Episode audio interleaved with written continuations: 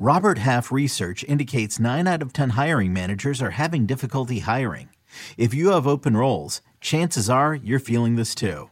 That's why you need Robert Half. Our specialized recruiting professionals engage with our proprietary AI to connect businesses of all sizes with highly skilled talent in finance and accounting, technology, marketing and creative, legal, and administrative and customer support.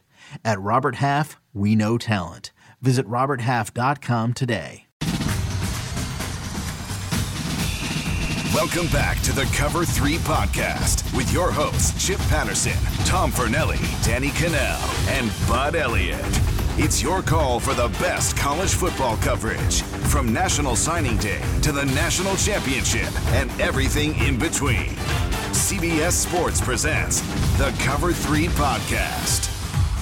And welcome back to the Cover 3 podcast here on CBS Sports. That's Bud Elliott. That's Tom Fornelli. That's Danny Kanell. I'm Chip Patterson, uh, hitting you here on a Wednesday where, yes, as promised, we are going to your mailbag questions. How do you get a question in the big old bag of mail? You go and you leave us a five star review, and in that review, put your question. Uh, we'll add it to the bag, and we will pull out some of our favorites every Wednesday from now until the end of the regular season. And of course, uh, we always love interacting with our fans during the off season as well. Thanks to all of you that have already listened to our instant reaction to the college football playoff rankings release. We had a lot of people in the chat, a lot of people watching live at youtube.com slash cover three. That will continue the re- reacting to the new rankings every single week. So put that on your radar as we add yet another episode to this non-stop stream of multi-platform excellence. A couple headlines, uh, a fun activity before we dive into the big old bag of mail.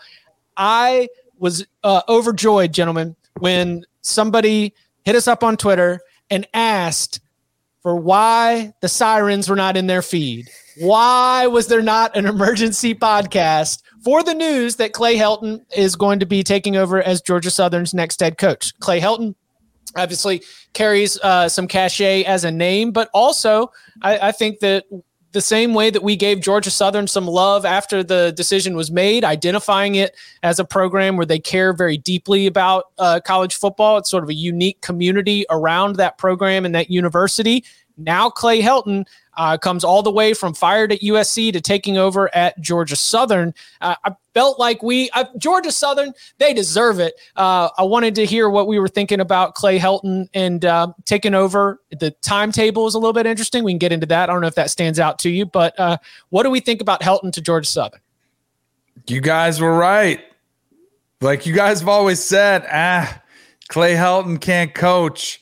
I think if you're a USC fan who wanted him out, you're like, see, because I do think it's a reflection of the market for Clay Helton. I was more surprised by anything that he didn't wait a little bit longer to see where some of these dominoes fall because there's like there's going to be some good openings where I think would be and this is not an insult to Georgia Southern but teams that are perceived as better as Georgia Southern.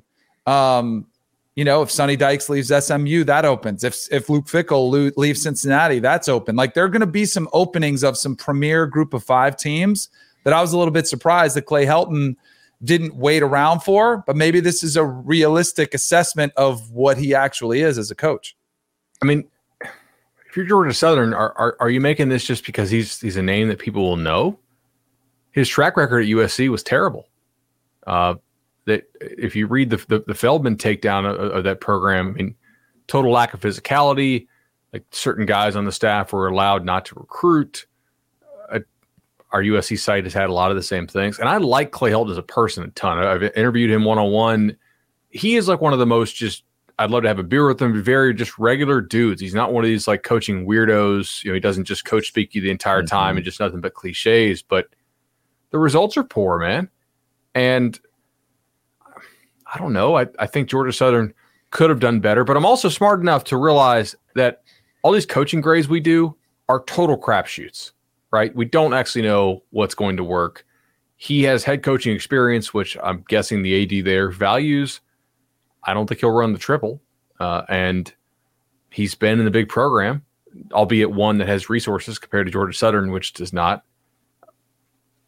It's, it's a big shoulder shrug for me. Okay, do what you want. Yeah, I kind of have a similar reaction where it's like when I when I saw the news break yesterday, I was just kind of like, all, all right, that's a surprise. I have no idea if that's going to work or not. I do think there's definitely kind of an aspect of well, we recognize that name and he's the USC coach, so we could that shouldn't be too difficult to sell. Look at us, we're selling the former USC coach, but like my problem with Clay Helton at USC was not it's we've talked about like you mentioned just now about the physicality and the way that they played but like clay helton to me has been always struck me as a program builder a culture builder the guy who's going to you know get our kind of guys. And it was just like to mm-hmm. me that seemed like a wasted place to have him at usc which is a school where you could just go get talent and win national titles. You don't need to be bringing in our kind of guys. So I thought that a good landing spot for Helton would be a smaller school, maybe you know G5, P5, whatever, but somebody that has to rely on development and recruiting and just you know have getting old and staying old. But I don't know if Georgia Southern is really that kind of program because we've seen like there hasn't been a whole lot of patience with their coaches there lately. You know what I mean? Like they they have big they have high expectations. They want to be winning the Sun Belt. They want to be competing for Sun Belt titles. They want to be competing for maybe that New Year's Six berth as the Sun Belt expands and is probably going to be becoming more powerful in the Group of Five landscape in these coming years.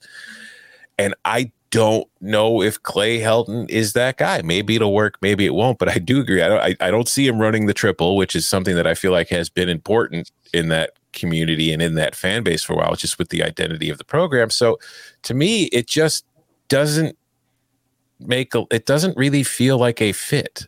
I disagree. I this was a huge reminder that Clay Helton's not a West Coast guy. Like no, he played he played at Auburn, he played at Houston. He spent a decade at Memphis for born in Gainesville like Memphis teams that went to, in the 10 years or so that he was an assistant there. I think they went to four or five bowl games. I, I woke up to that, you know, it took me like, oh, wait a second. Like USC was really the, you know, take him out of his comfort zone in terms of the, the larger aspect of his, you know, growing up, playing career and coaching career elsewhere.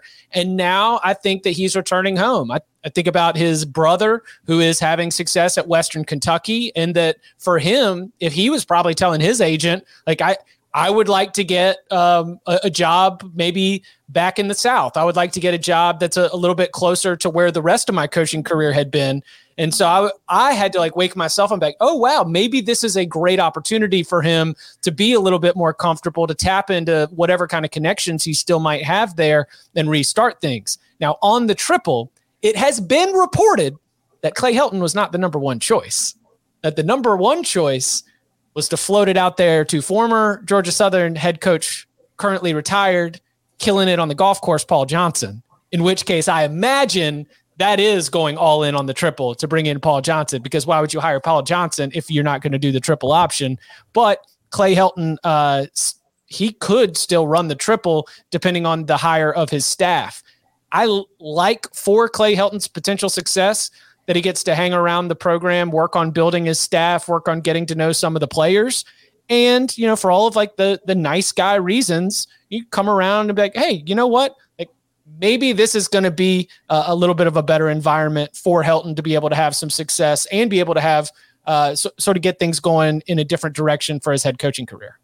You know, um, Jimmy Sexton's amazing, by the way. Also, USC is Jimmy is, Sexton guy. Believe so. That's what I saw on Twitter. Could be wrong. Uh, USC did recruit Georgia in the Southeast fairly well.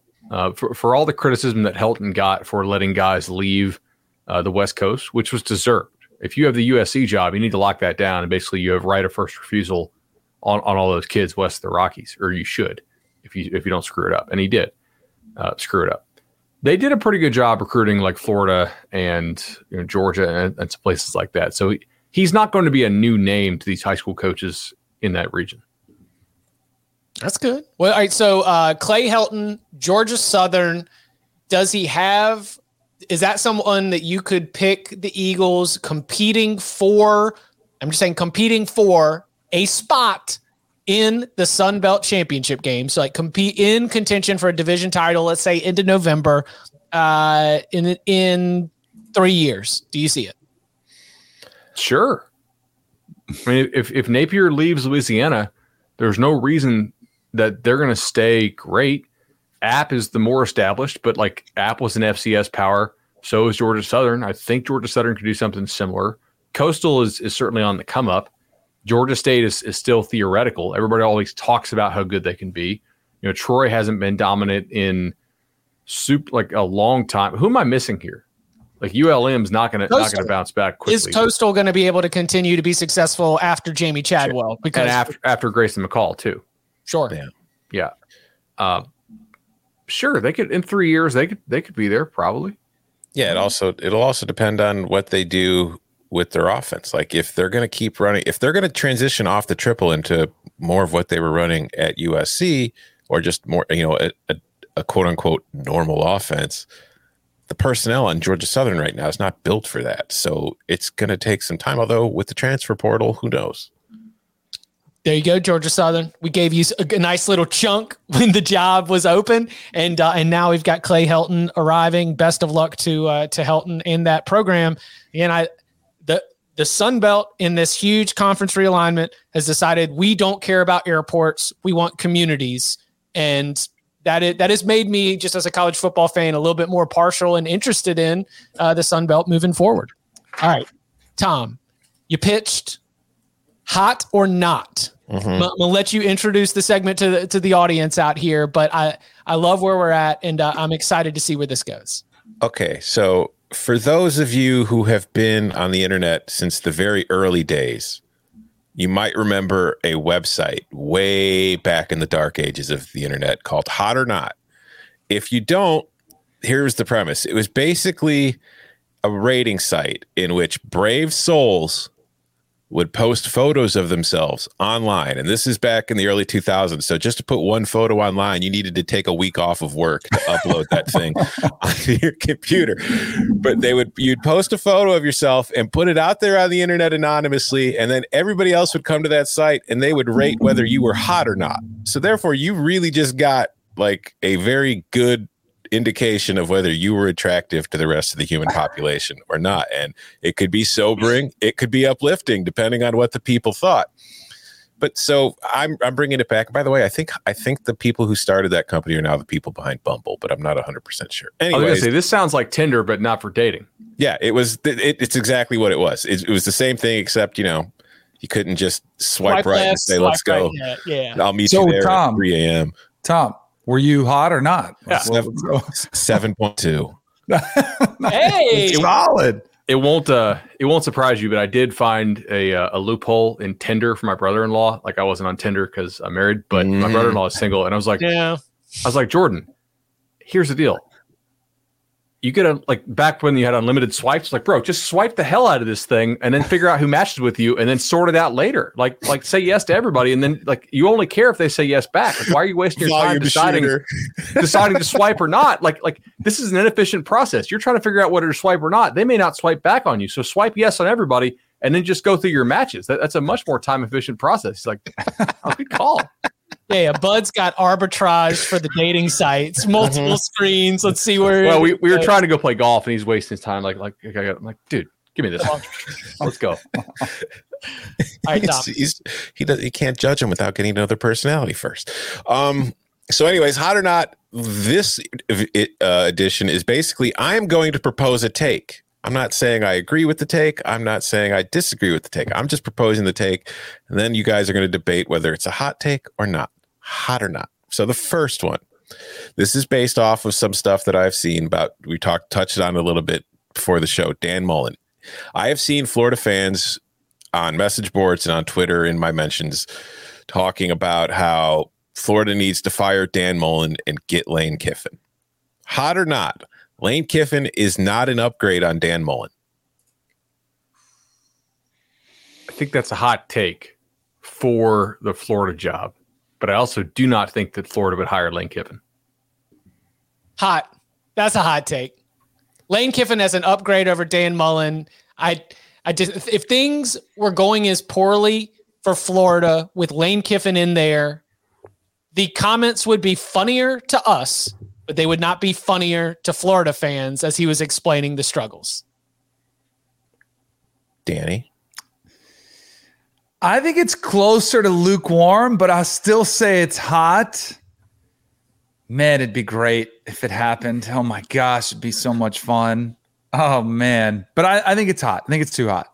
I will point out that as a Power Five coach, Lane Kiffin is 46 and 28 in his conference in the SEC. He's 11 and 11 so far, including his time at USC. He is 28 and 23 in conference play.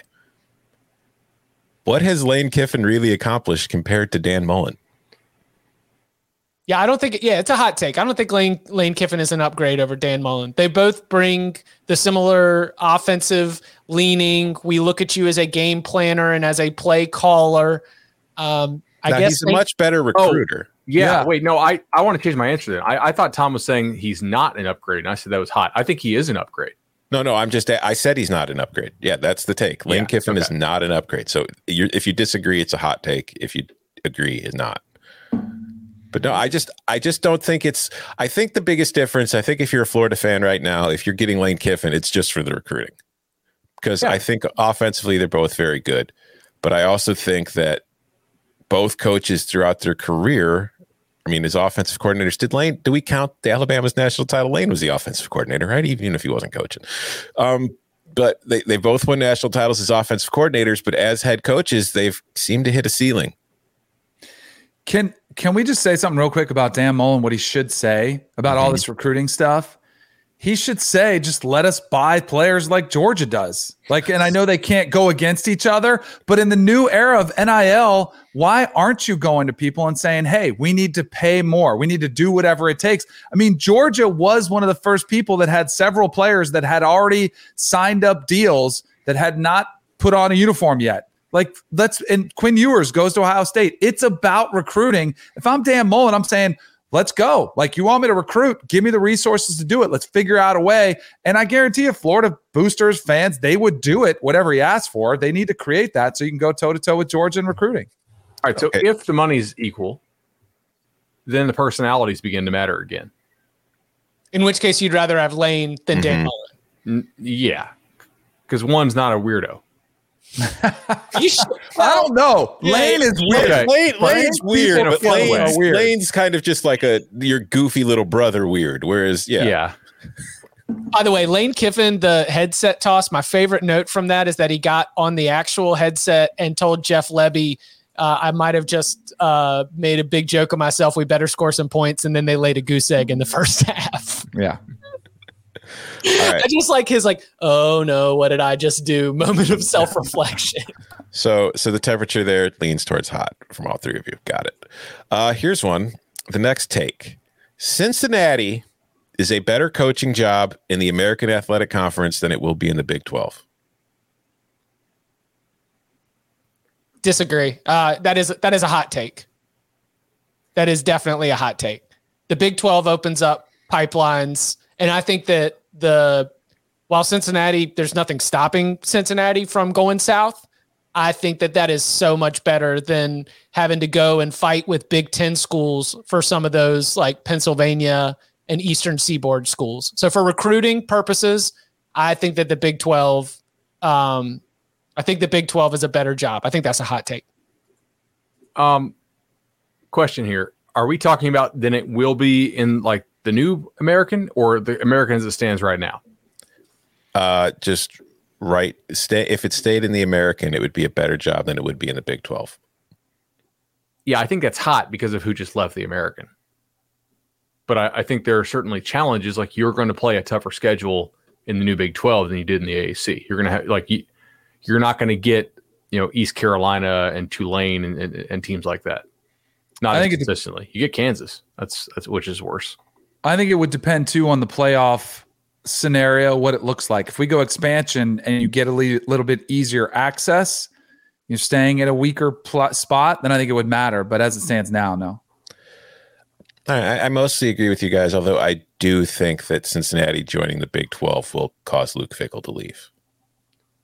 I think it's just going to hasten the process of Luke Fickell leaving for a Big 10 job because it'll be harder to win 10 games every year and you're not even your that star won't because, be right yeah because his recruiting and everything he knows is in the midwest so now all of a sudden if he's got to go be getting in texas and in that you know florida it just it's and not that he can't it's just his his bread and butter is you know ohio and i just think that he'd be more interested in coaching a Big Ten school at that point than coaching Cincinnati in the Big 12. But again, that's all speculation on my part. There's no information there behind it. When before you move on, when I set my ceiling for Cincinnati, I remember that in the Big East they were winning against teams that are now ACC teams. So that like the idea being that if you can go 12 and 0, if you can go 11 and 1 and win conference championships against, you know, Pittsburgh, Syracuse and West Virginia or Big 12 teams too, then you you should be able to still do it also in the Big 12, which quality wise makes up a lot of uh,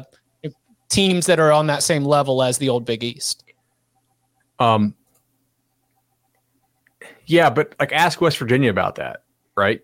And Mm-hmm. and how well they've done in the Big Twelve. You know, a- ask ask Rutgers uh, about about how how bringing Greg Schiano back has worked. Like they're super happy about it, but like Schiano's best work there was when the Big Ten was or Big East was super super weak.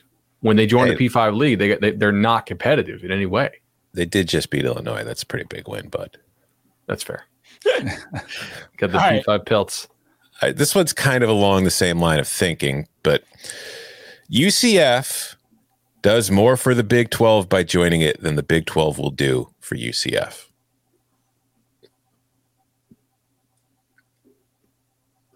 I think that's hot. too hot. You do? Yeah, for this reason. Because if you didn't join, you're going to be stuck in the in the AAC. But you could be dominating the AAC as the power. You could. Uh, no, I don't want to influence the results. Danny, you say it's not. No, because I think UCF does a ton now, but the package deal, the fact you're getting four does kind of dilute it somewhat. But I think UCF's in a pretty good spot. Their brand is pretty recognizable. They've already claimed the 2017 national championship. Like, I don't think they needed the Big 12 as much as the Big 12 needed UCF. So that would be not a hot take. Yeah, I agree Right. with that. Not, I don't, th- I think that's not a hot take. Yeah, I lean more towards the not myself. I just think that UCF, if it stayed in the American, and I think this is honestly, I mean, I've brought this up in the past on the show too. I think that saving the Big 12, I, I, I feel like you're going to the name, which the brand, obviously, which is huge these days. But if UCF, Cincinnati, and Houston had stayed in the American and the American was able to expand and grab another couple teams, I don't think it'd be crazy to think that the American would be a better conference in the Big 12, not too, in the not too distant future after Oklahoma and Texas leave the Big 12. So I think both of them, like UCF, Cincinnati, Houston, I think all of them joining the Big 12 probably does more for the Big 12 than it does for those programs right now. Um, finally, this one, uh, some people will be bothered by this, some this because this is jobs and life, but uh, just let Conference USA die.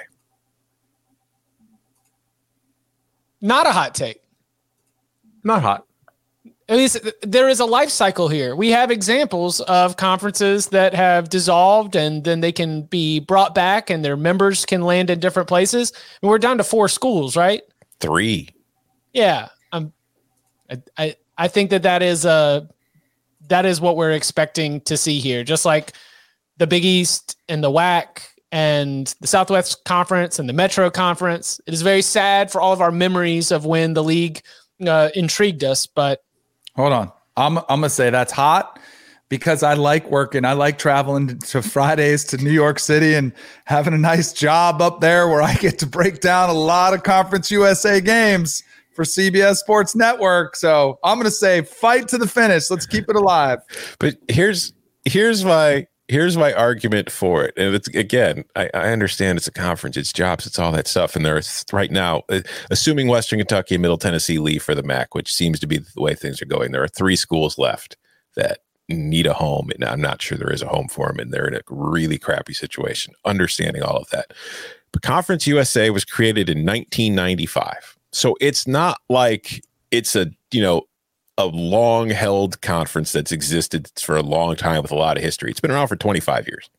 And it was created after the SWC and all that stuff kind of disbanded and the Big 12 was formed. And there were a lot of schools that needed a place to go. So they got together and they formed a conference.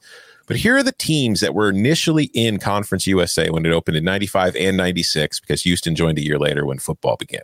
Cincinnati, American, going to the Big 12. DePaul, doesn't even play football, is in the Big East. Louisville, ACC. Marquette, no football, Big East. St. Louis, no football, Atlantic 10. South Florida, American. Charlotte, Conference USA, but leaving for the Sun Belt. Southern Miss, or sorry, Charlotte's leaving for the AAC. Southern Miss is leaving for the Sun Belt. UAB is leaving for the AAC. Memphis is in the AAC. Tulane is in the AAC. Houston is in the AAC and joining the Big 12. None of the original schools in that conference remain in that conference. So what are we fighting to save?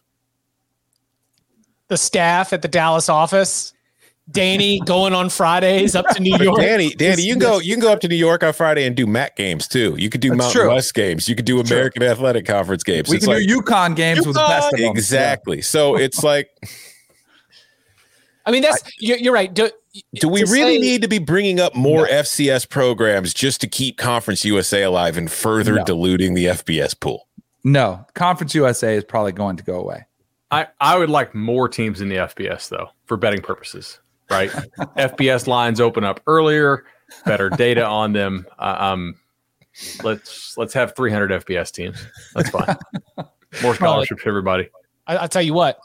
I'm going to introduce you into my world uh, as soon as the season ends, and I want you to see 351 of them college basketball teams trying to keep up with all that. And it's uh, whew, no, I, I enjoy our, our nice tight little uh, 130 or so. It, it makes it a lot easier to wrap my head around it. Coming up on the other side, we get into the big old bag of mail, including uh, with the college football playoff rankings release, the the ever uh, ever changing, ever ongoing debate of best versus most deserving. Uh, if a group of five player were to win the Heisman this season, who would be our pick here at the midseason and more next. Old Man Winter here. If I had it my way, it would stay winter all year long. Short days, wind chill, black ice, and a good polar vortex. Oh, heaven! Wait, is it getting warm in here? Your cold snap is over, Old Man Winter. Spring has arrived. Spring. Spring is here, which means it's the perfect time to get away in the Hyundai you've always wanted. Visit the Hyundai Getaway Sales Event, where you can get great deals on all of our award-winning Hyundai models, like the tech-filled Tucson and Kona, as well as the spacious Palisade. Enjoy wherever you go with the peace of mind that comes with America's best warranty and three years or 36,000 miles of complimentary maintenance. But hurry in, these deals won't last. Add more joy to your journey at the Hyundai Getaway Sales Event. Now get 0% APR or up to 1500 bonus cash on the Hyundai Tucson. Now, during the Hyundai Getaway Sales Event. Offers end soon. Call 562 314 4603 for details. The national sales event is on at your Toyota dealer, making now the perfect time to get a great deal on a dependable new car. Like a legendary Camry, built for performance and available with all wheel drive, you can count on your new Camry to get anywhere you need to go. And with available features like heated seats and a multimedia touchscreen, you can stay connected in comfort and style. Or check out an affordable and reliable Corolla with a trim for every lifestyle, from the hip and agile sedan to the sporty hatchback. There's a dependable Corolla built just for you. Plus, both Camrys and Corollas are available in hybrid models, so no matter your style, you can drive efficiently and affordably. And right now, your local Toyota dealer has more vehicles in stock and is making delivery on new vehicles almost every day. So visit your local Toyota dealer and check out amazing national sales event deals on Camrys, Corollas, and more when you visit buyatoyota.com. Offers end April 1st. Toyota, let's go places. All right, time to get into the big old bag of mail. A reminder if you want to jump in on a future mailbag question, uh, go and leave us a five star review. And in that review, go ahead and put your question. All right. Uh, this question is from Odescent. Uh, great pod. I'm always here for Chips Energy and Tom's Unders. Never change. Mailbag question. All of you talk frequently about where you rank certain teams and will regularly discuss ranking disparities between the polls. Could you all explain whether you think these rankings ought to be resume based, for example, a ranking of which teams have the best performance to date, or projection based, for example, a ranking of which teams you expect to have the best performance from here on out? I often see the debate around postseason participation find framed as finding the four best versus finding the four most deserving. And I think that much of the controversy around rankings comes down to disagreements between fans over what these polls actually represent. It would be great to hear you all talk about your preferences, how you personally go about ranking when asked to do so. Thanks for all your hard work. Keep it up. Go Ducks. Depends what I'm trying to accomplish. Good answer. It's like if a power rating or a predictive rating, I don't think can be the rankings that you use during a regular college football season, or else there truly is no point to playing the season. Because if your power ratings are accurate, yeah, you're changing them as the season goes along, but they're not changing that much. Like you might knock a team down a spot or two, but I would tell you right now, in most Vegas power ratings, Penn State's still a top 15 team. Is Penn State deserve to be ranked in the top 15 right now? No. So I think that if the results of games are going to matter, your ranking cannot strictly be based predictive. I think it needs, ideally, you need to find a blend, but that's again, so it depends. Like I, there are power ratings for gambling purposes. I have my separate rate, ratings that I do, which are just completely reactive, which I use for our CBS Sports 130 ballot in my bottom 25. And then there are the rankings I submit for the Super 16 poll, which are really just my opinion of which team I think is better, slash most deserving, slash whatever hell I feel like using at the time. Yeah, I I think this is a really interesting question because, like Tom just did, there are a lot of ways you can take this, right? Resume rankings, if you want to use them to project forward, are probably going to get you killed, right? They're not that accurate. I never re- fully remove priors from prior seasons. Like I mm-hmm. still in week 15 will bake in Alabama's previous five year history because it makes rankings more accurate. That's proven. It's still more predictive than not. Uh, but I do think for the health of the sport, some of the things that happened last night, and I, I can't be on the Tuesday night show, but some of the things that happened last night I don't think are great if we're going to have, let's use the committee for instance. If the committee is going to pick the four best teams, clearly, like the pick of Alabama matches up with what they've done in the past. Like Bama has a lot of really dominant wins over teams that the committee feels is top 25, like Ole Miss, Mississippi State, et cetera. And it has a close loss to another team that the committee feels is top 25. And Miami beating uh, you know Pitt over the weekend probably didn't hurt either. However, I don't know that always picking the four best teams is actually the best thing for this sport. I think if we're going to crown a champion of a given year, we need to basically crown the most deserving champion of that year. And I think we do need to punish losses somewhat, and we, we can certainly reward good wins. Um, but if we're always picking the very best teams, more often than not, it's going to be those teams that were very dominant in most of their games and had one slip up. Like a lot of those teams that Danny played on at Florida State would be where Bama is right now. You know, they were clearly better than some of those teams that had, had a zero in the loss column. So if, if we want to be more accurate, you go power ratings. Although I will argue I think that the treatment they gave Cincinnati last night is not consistent with the treatment they gave Alabama.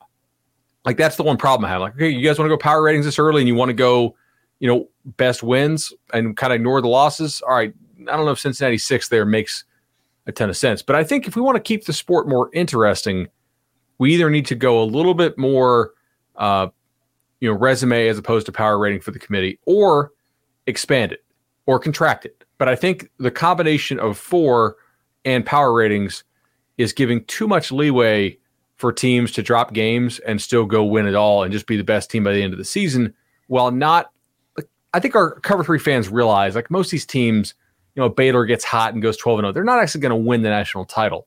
But fans want to be lied to a little bit. Everybody wants to lie to themselves to believe their team has a shot to make it. And I think we need to keep that dream alive at least until you get to the dance and then let Cinderella uh, get her slipper smashed or however that. Gosh, I probably should watch that movie. I'm going to use that reference, but um, you, you, guys see what I'm saying? Like we need to keep the dream alive, and the current combination that bo- that bothers me is the combination of picking the quote unquote four best teams as opposed to the four most deserving. And I think if if you went with the 12 best teams, you would scoop up a lot of the most deserving or even the eight would scoop up a lot of the quote most deserving. Uh, the combination of, of four plus power rating, which is kind of what they're doing. Uh, man, I know they basically use like game control, top 25 wins. Uh, you know, I mean, they've got FPI on that sheet. That's a power rating. Yeah, that, that's true. But an FPI certainly informs the strength of, of, record metric, which closely tracks what, what, what they do. Not perfectly. Um, I just don't like the combo of four plus power ratings. I think it's kind of a dream killer. I hate it all. It's all confusing. It's all like the the question is a great question, but if you ask analysts around the country who chime in on this on major networks, they all have different answers of what they should value. And then you know what else they'll throw in there as well? The eye test, you know, and you have some of these more ambiguous reasons for putting teams there. I default to a fault to resume. I think winning matters. So I give undefeated teams a lot of credit for doing that, even if their schedule hasn't been that great. Because you know what? It usually comes out in the wash at the end. Like, I don't think Wake Forest is going to run the table. So they'll lose. And guess what? I'll be wrong. But I don't care if I'm wrong because I think you should have Wake Forest higher than most because they've run the table. And I get that it's not a it's a strong schedule, but they've won. And when the committee sits last night and Gary Barta says about Cincinnati, and he points out, you know, their wins against two and six teams and one and five teams, and how they didn't dominate against uh, Tulane or Navy. Well, apparently, struggling against those teams is worse than losing to Stanford, which is what Oregon did. And Oregon also, by the way, struggled against Cal, and they were losing against Fresno State late in the game. Again, I get Fresno State's a good team, but it just becomes very confusing. And I just get to this point of exasperation. Like, what are we doing? It makes zero sense. And yet we keep going through it. And it's Bill Hancock gets up there and says, We have a contract in place. I think we're going to get to that place where we find a sweet spot and we expand and we can kind of end some of this charade. But like, could you imagine? I was just looking at the stats from last year of the NFL playoffs. Like, according to, you know, if you did power ratings last year, Green Bay was probably one of the better teams in the country in the NFL. And yet Tampa Bay went there, beat them. Could you imagine if you like threw them all back in there and said, well, if they played again, you know, resumes and all this stuff. Well, man, did you see Tampa Bay? They looked awful in that 138 to 3 loss. Like, could you um, like it makes no sense that we do this. And yet I guess it's the beautiful flaw of college football, which all this is supposed to be great. Like it's good for us. We get to debate it. It's good for ESPN. They create a show around it, and there's a lot of discussion and who's in. I guess it's fun, but I I worry much like Bud because I feel more of it, and maybe it's just because the evolution of social media. People have vo- voices that matter, but I feel I hear more and more fans being like, it's just going to be Bama and it's just going to be Ohio State. So who cares? Like, just, I guess we'll just tune in and watch those. And I think it's damaging to the game. And I think that's part of the reason why there will be some hesitancy with expansion to have automatic qualifiers. Because yeah. as stupid as it is, the debate is awesome. It drives a lot of the interest. Mm-hmm. Like we've learned a lot these last few years in this country, and it turns out that getting people angry is how you get their attention. Well, like even for like let's I I have believed that college football is a talking sport. We spend 12 months talking about a regular season that only has 12 games. And if we left everything up to analytics and made things easy to understand, then the conversations wouldn't go on for 12 months. And I, mm-hmm. I think that the debates that rage go all the way back to shared national championships from the poll era. You know, try who who is your national champion from the 2000 what four season? Who is your mm-hmm. national championship from 1990? Like I I think that that is the built-in, as you pointed out, Danny. I think that's the built-in beautiful flaw, and I think that as expanding the playoff um, might help with fans not checking out, and it might help with hope trafficking in trying to get more, um, literally more eyeballs involved and thinking they can win a national championship. The idea that we're going to be arguing best first most deserving is going to continue as long as we are playing this sport, just because we have so few data points and so many variables built into the structure of a 12 month calendar of college football which is why I loved the 12 team proposal that was put forth because it had a little bit of both. It had six, you know, highest ranking, um, you know, conference champions who get that automatic berth, and then there's some debate about the rest. So you kind of get a combination of, all right, you can win your way in, but you can also impress with the eye test, which I think it then it keeps the debate going on the back end. It keeps the debate going on who should be one and two, right? Because they were going to rank the top six and the top two seeds get buys. So there's still a lot of conversation and there's still a lot of controversy, but you don't screw over a lot of teams. That's what bothers me the most. Like I felt really bad for for UCF players in 2017. I feel bad for players at Cincinnati. Luke Fickell will be fine, right? He can get a raise, he can go somewhere else. He's already getting a boatload of money. There's a lot of players who play at Cincinnati who will never play in the NFL, don't transfer, but they believed. However, they, maybe they should have been listening to cover three because they could have listened to Tom and maybe been dealt a dose of reality. But I do think they believed, man, we have Indiana, Notre Dame on the road. If we beat them, we went out, we can make it. We can be this team, and they don't have a chance. Like that's the part in all of this that really like bothers me. I do think a blend is my personal approach, and I don't look at deserving until we get a bigger sample size. Like I need to get four to five games in, maybe even all the way to the midseason before I feel like I'm resumes doing much more other than splitting ties between teams that I think are better, which is a combination of eye test and power rating. So early in the season, I'm going to be favoring teams that I think who would win tomorrow. And later in the season, when I'm filling out ballots, it is much more about stacking up all of the wins and losses on a sheet of paper and then using that as a primary sorting tool. It's just tough because the the different opponents and the different schedules is your schedule backloaded is it front loaded I, I think that that can be a little deceiving and lead to some pretty big swings uh, throughout your own ballot at the beginning of the season also uh, last thing on this uh, well, two things. Number one, if you like Cover Three and you want to advertise on Cover Three, maybe you have a national or regional audience. We now have an email you can hit up. Hit up show ads at 247sports.com. That's show ads at 247sports.com. Uh, and who better to advertise with us than maybe somebody who runs marketing for a company who actually listens to us? So yeah, that's that's how you get in contact. If you're interested, we're going to do millions of downloads this football season and already have. So pretty excited about that. If we had had I feel like you cannot unring the bell. Uh, I heard Tom on an episode the other day say like we sh- we should contract or expand, and I don't think you can unring the bell and contract. I don't think no. contraction would be the worst thing, but like it's definitely not going to happen now. I wonder if we had had this type of 14 playoff system for a long time, even stretching back into the 80s, is college football as popular now as it is? I think this this current format actually could have driven some interest away.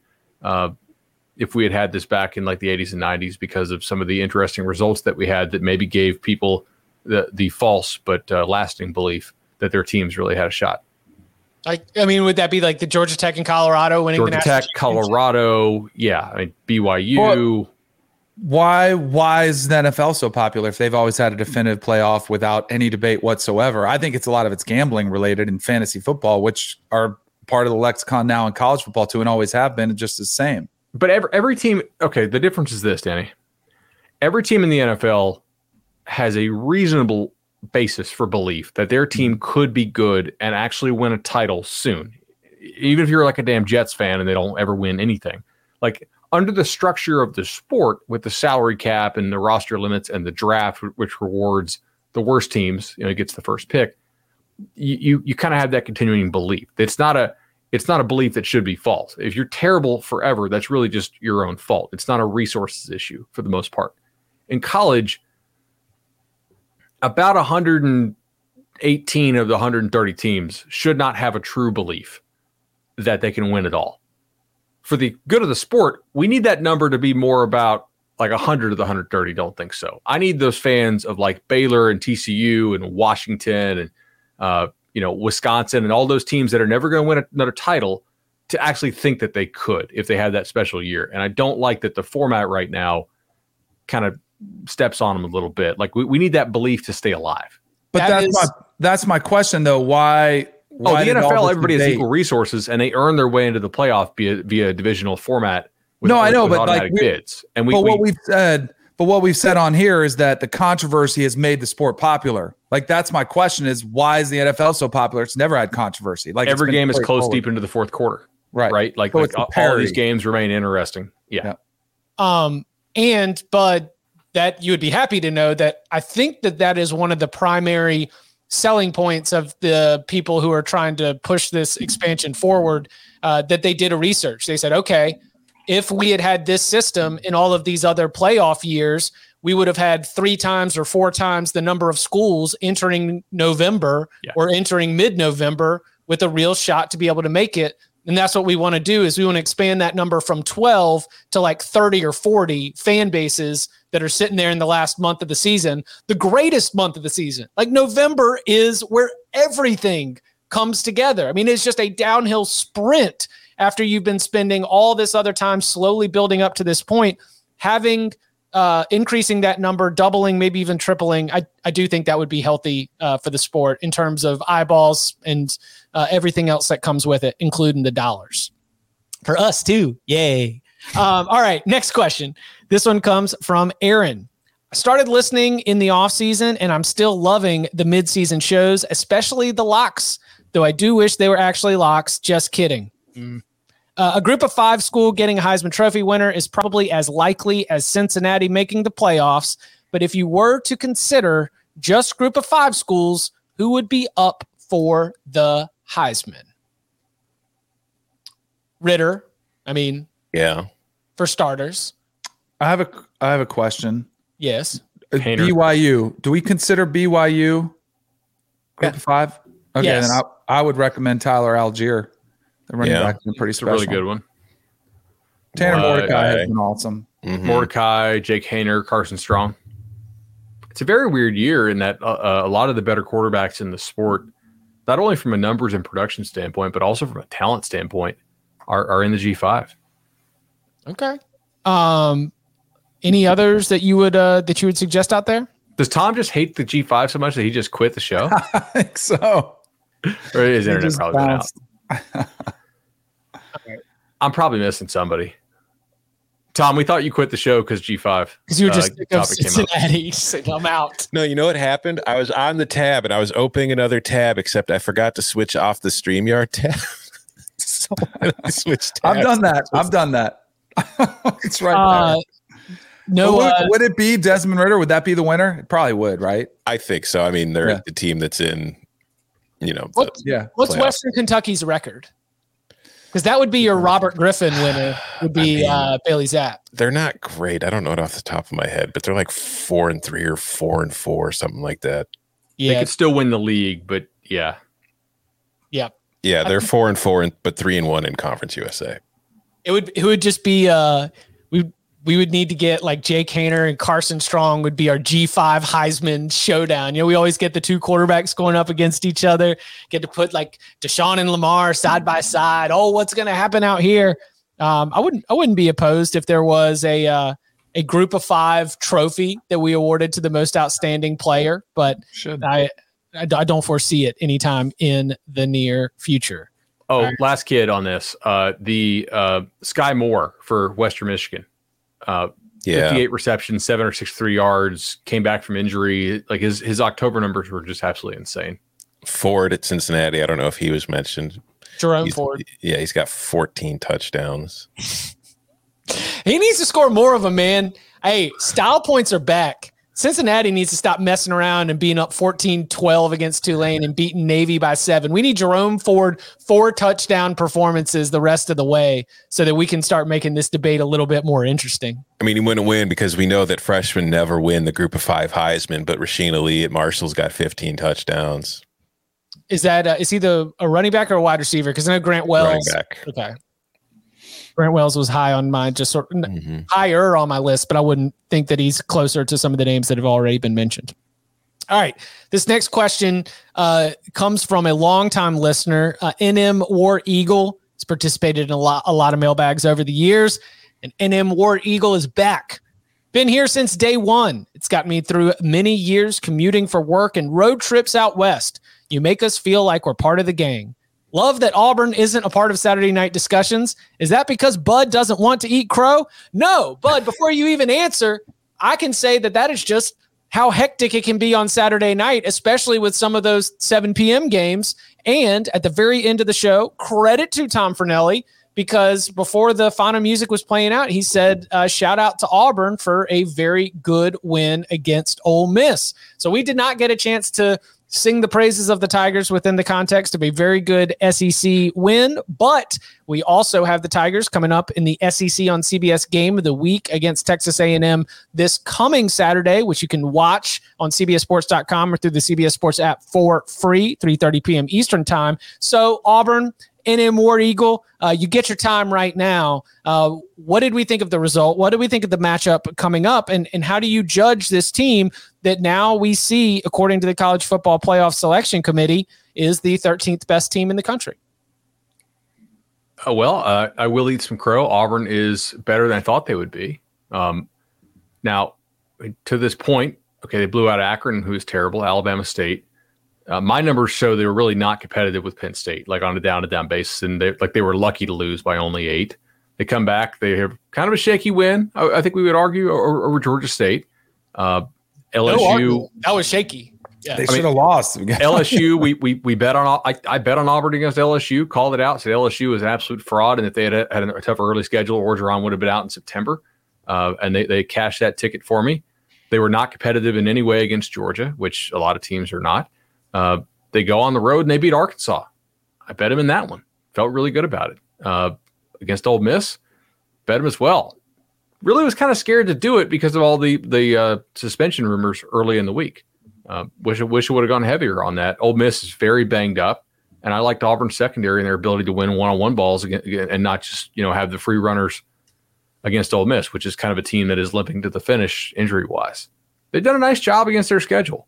I do think A&M will beat them this weekend. I think this is the first time they've played a, a good defensive line since Georgia. Their offensive line was not competitive against Georgia's off, or defensive line, and I think A&M will beat them up up front. Yeah, that's that's really it to me because if you look at Bo Nix's last two games, he's been phenomenal. He's completed 43 of 56 passes. He's averaging about 10 yards per attempt. He's got three touchdowns. He's got one interception. It's just the last two games have been against Arkansas and Ole Miss. If you look at his stats before those two games, he was great against Akron, was bad against Alabama State, although didn't really play a whole lot. But you mentioned this defense. When he played against Penn State, he was very not bad, but pretty mediocre. Against Georgia, he was mediocre. LSU, he was mediocre. Georgia State, he was bad, which just I don't and know. And LSU's so, defense sucks too. Like like mm-hmm. we shouldn't lump LSU in with with Georgia Penn State. And then their final three game or four games are against Texas A&M, good defense. Mississippi State, good defense. South Carolina, he'll put up numbers. Alabama, good defense. So I think that while they deserve credit for what they've done and Bo Nix is playing better, I'm still kind of a little more hesitant to be just completely jumping on board, seeing what they've got left to play. I love to be fair, uh, and Bud had a good idea last night because he tweeted out one of our uh, text threads. He said that should be premium content for Cover Three subscribers. I recall at some point er, early in the season, Bud texting the group chat and saying, guys, Auburn might be better than I thought, like might be good. And so I definitely give you credit for that. I think this game, I mean, clearly it's going to be hyped up CBS game of the week, but I think there's a ton we're about to find out because A&M since the Bama game, the schedule's been light against Missouri and South Carolina. And like if you look at A&M before that game against Alabama, like they were a 19 and a half underdog for a reason at mm-hmm. home. Like I just wonder what version of Texas A&M we're going to get. Like they've been a lot better and they've gained a lot of confidence, but I still wonder if one of those clunkers is in there. The play I like in this game is probably the under. I'll give you a little early lean for the locks because I like. Do you trust Zach Calzada? Mm, he's been playing better. Do you trust Bo Nix on the road? Eh, like I think this could be one of those SEC slugfests where both of the defensive lines are eating the other team's lunch. You know what I'm hearing? What? This game, it's going to be a gut check Saturday. Oh, gut oh. check Saturday. Listen, I uh, I recorded a voiceover for a social video. I have no idea where it went, but if you see it, understand that I was laughing on the inside as I scripted. Zach Calzada has been playing some of his best football of the season against South Carolina and Missouri. Who doesn't? Who doesn't? you can only do like 60 or so seconds. So sometimes you, you got to get those like deep cut jokes, just like slide them on in there. Uh, but yeah, true. Zach Calzada has been playing some of his best football of the year against South Carolina and Missouri. We'll see what happens on a on a gut check Saturday game that'll be decided at the line of scrimmage. Uh, all right, let's do one more real quick because I think we can uh, knock it out uh, fairly quickly. All right. Uh, this one is from DMS 6391. All right, we'll just call him DMS. Love the show. Fun balance between the gambling stuff and actual analysis and insight. Mailbag question. So here's the situation the offense is up one late in a game. They score a touchdown to go up seven. Should they consider going for two to make it a two possession game? Nine points. In theory, I like the idea, but maybe it's not practical or the analytics disagree. Maybe it's something that works in a video game, but not as well in reality. Any insight on this? You are the team, you're up one, you score a touchdown, you are now up seven with an extra point try. Do you go for the one or the two? Go for one. I, I understand the impact of making it a two score game, but if you kick the extra point, you're up eight. So it's still a one score game, but now your opponent has to not only score a touchdown, but then convert the two point conversion. And the numbers we've seen, it's, I think it was 43% of two point conversions in college the last few years have been successful. So you're still asking an awful lot of your opponent with an eight point lead. Obviously, yes, a nine point lead, depending on how much time is left in the game, probably ends the game. So I understand the allure of going for it, but your odds of winning are still pretty good. And I think you have more to lose in that situation than you have to win. Yeah. Um, I think here you want to have variance on your side, and kicking the extra point is is a near certainty, even in college. Uh, there's no guarantee the opponent actually drives down and scores a touchdown, right? So part of the analysis is you need to figure out what is the likelihood the opponent actually scores a touchdown, uh, and what is the likelihood the opponent actually converts the two point conversion. There is a scenario here where if you are hanging on to a lead and you are like a major underdog. If your internal calculations are that like it is extremely likely the opponent goes down and scores a touchdown on you, like really, really likely, and your defense is that damn bad, uh, consider it, it strongly. you may need to consider going for two because the only way you get you get a stop is basically the, the clock and the number of possessions being on your side. Because I think Im- implied in the whole, they're definitely going to drive down and score a touchdown. If your defense sucks that bad, I think that their chance of getting an extra point is probably north of 50%, right? It may be mm-hmm. more of like 70% ish. And then you can begin to kind of think about your break evens there. But in a relatively even game, you should take the eight point lead and force the opponent to not only score, but also get the heads on the coin flip just to tie you. Danny? Agreed. Agreed. I, I think if you polled every college football coach, 130 of them, 100% would say you kicked the extra point? I don't know. Go up eight? The guys who coach at like New Mexico State should be voting for the two point conversion. But it, it's very much like depending Unless on you're playing New Mexico. Well, okay, that's fair. Momentum. Like New Mexico State against Nevada, right? Carson Strong. Yeah, go for. i I'm I'm probably going for it. I like I if I'm that big of an underdog, I want the I need I need the variance to swing in my favor. Also, the failed two point momentum is not real, but confidence is a failed two point conversion that all of a sudden brings Kills this, you. Mm-hmm. Yeah, that all of a sudden brings the other sideline to life. It's like, oh, it's only seven. Let's go. You know, very, very different proposition than thinking we have to go all the way down there and also convert on that two point try. Which has always been my argument against going for too early instead of late. In like, because if you don't get it, yeah, mathematically it increases your odds of winning, but spiritually and confidence wise, if you fail to get it, yes, you know what you have to do, but your team is deflated because they just worked a whole lot to get those points and now they're leaving with a sour feeling in their mouth. Yeah, I 100% agree. And and nothing makes me happier than saying, yeah, mathematically it works, but spiritually, I don't know, man. That's going to really take the soul away from a sideline. And I, I agree. Yeah. yeah, for sure.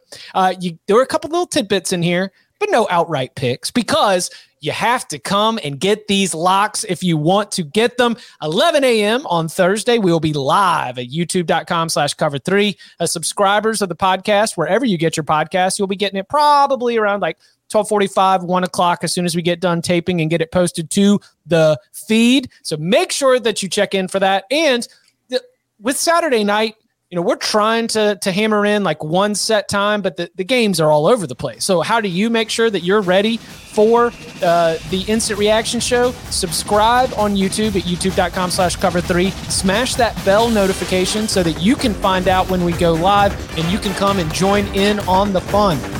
You can follow him on Twitter at Bud Elliott3. You can follow him at Danny Kanell. You can follow him at Tom Fornelli. You can follow me at Chip underscore Patterson. Gentlemen, thank you very much. Thank you.